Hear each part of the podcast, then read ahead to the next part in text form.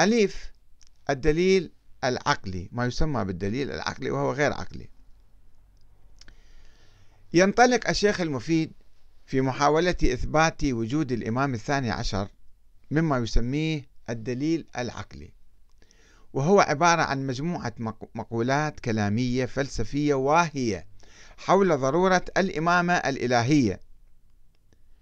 وبالرغم من أنها مقولات افتراضية وهمية لم يقم عليها دليل ثابت إلا أن المفيد يحاول أن يستولد منها ابنا للإمام العسكري بالرغم من إرادته وخلافا للظاهر من حياته. فيقول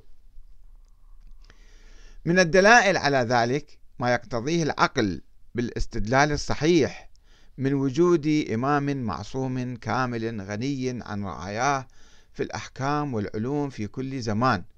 لاستحالة خلو المكلفين من سلطان يكونون بوجوده أقرب إلى الصلاح وأبعد من الفساد وحاجة الكل من ذوي النقصان إلى مؤدب للجناة مقوم للعصاة راجع للغواة معلم للجهال منبه للغافلين محذر من الضلال مقيم للحدود منفذ للأحكام فاصل بين أهل الاختلاف ناصب للأمراء ساد للثغور حافظ للأموال حام عن بيضة الإسلام جامع للناس في الجمعات والأعياد.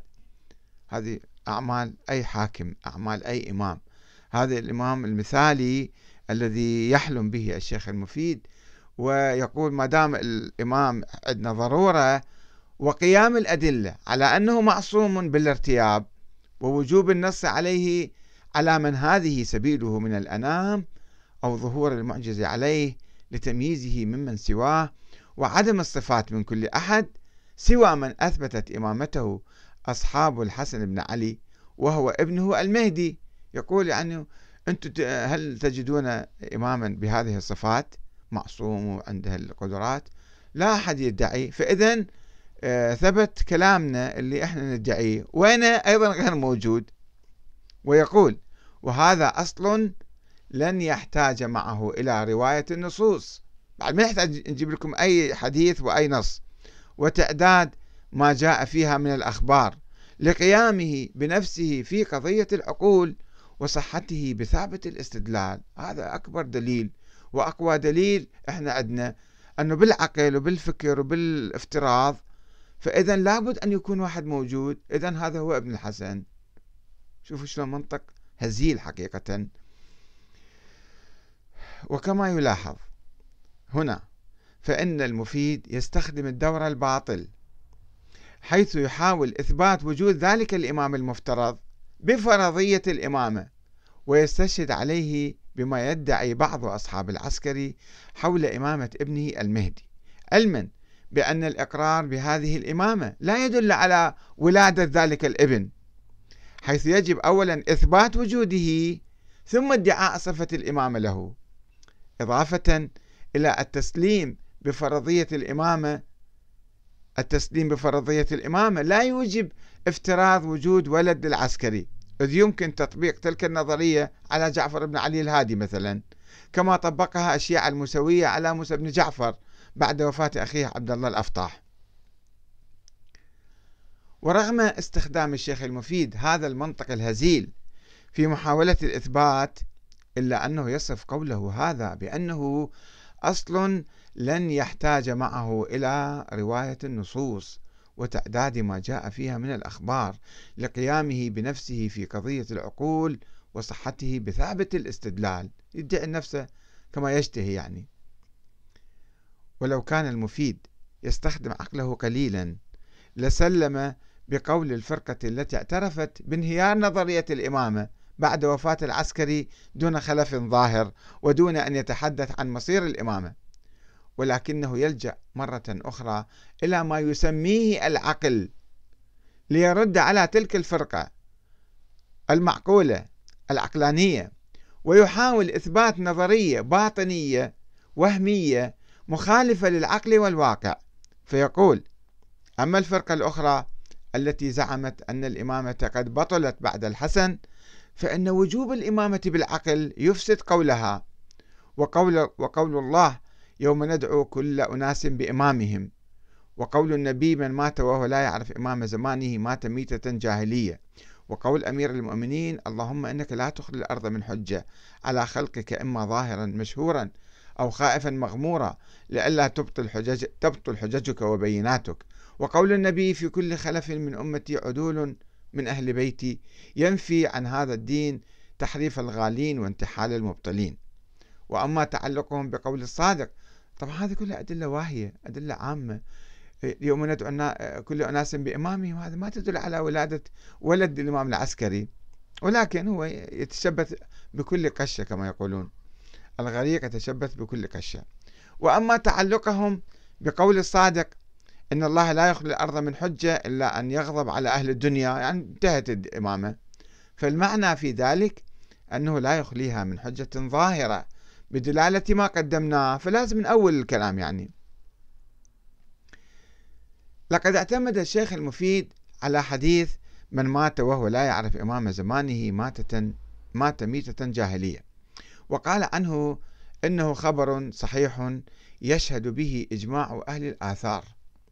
وقال في كتاب الإفصاح إنه خبر متواتر وأمر إسناده مفروغ منه وأن القرآن يشهد لمعناه في آيات صريحة منها قوله تعالى يوم ندعو كل أناس بإمامهم وقوله تعالى فكيف إذا جئنا من كل أمة بشهيد وجئنا بك على هؤلاء شهيدا وأضاف المفيد لم أرى في ولد العباس ولا في ولد علي ولا في قريش قاطبة من هو بتلك الصفات؟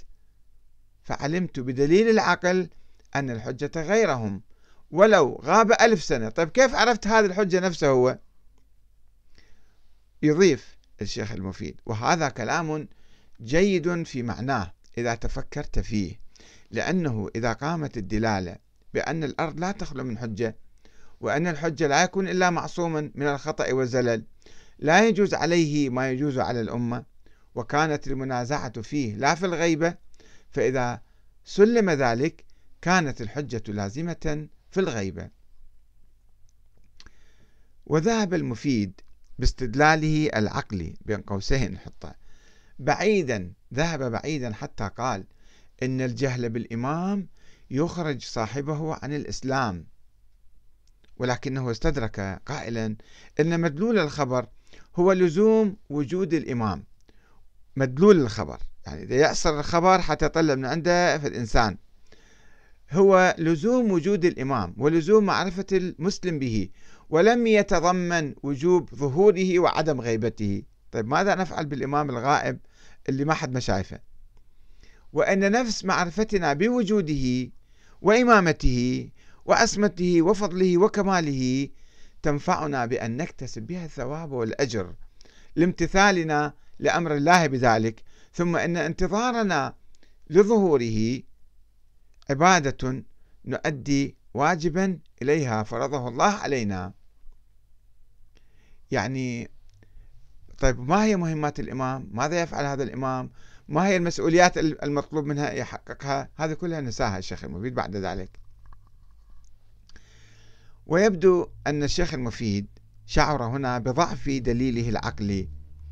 فحاول أن يتشبث ببعض الآيات والأحاديث ولكن استدلاله بآية يوم ندعو كل أناس بإمامهم كان أضعف إذ أن الآية لا تتحدث عن الأئمة الإلهيين وإنما بصورة عامة تشمل المؤمنين والكافرين والمنافقين ثم إنها لا تتحدث عن ولد للإمام العسكري وكذلك الأحاديث التي استعان بها دون تحقيق ولا ولا لا في السند ولا في المتن والتي يمكن لأي فرقة إسلامية أو شيعية أو إمامية أن تدعي انطباق تلك الأحاديث على أئمتها ولا تؤدي حتما إلى إثبات فرضية وجود الإمام الثاني عشر.